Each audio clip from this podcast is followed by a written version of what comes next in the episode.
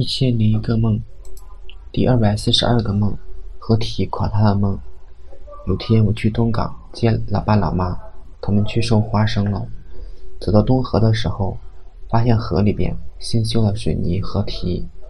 我从河堤爬下去，发现下边的路泥泞不堪，更加难走，就决定折回去。没想到这河堤下去容易，上去难。我两只手抓住护栏，却怎么用劲也上不去。我想这河堤应该不会坍塌吧？这种直下的河堤似乎很不结实，特别是最近下过雨。没想到过了一会儿，河堤真的塌了。不过我并没有被埋，于是我打算换一条路，所以我回到村子旁边，希望看到老爸老妈走哪条路。等了很久，他们也没有来，我只能往大梁庄的方向走去。我觉得这条路比较好走，他们最有可能走这里。路上发现地里面还有很多花生，就捡来吃。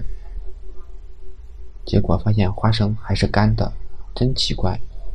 而且发现地里的土坷垃也是干的。我很想搬几块回家种菜。我从山上取的土太散了，就像沙子一样。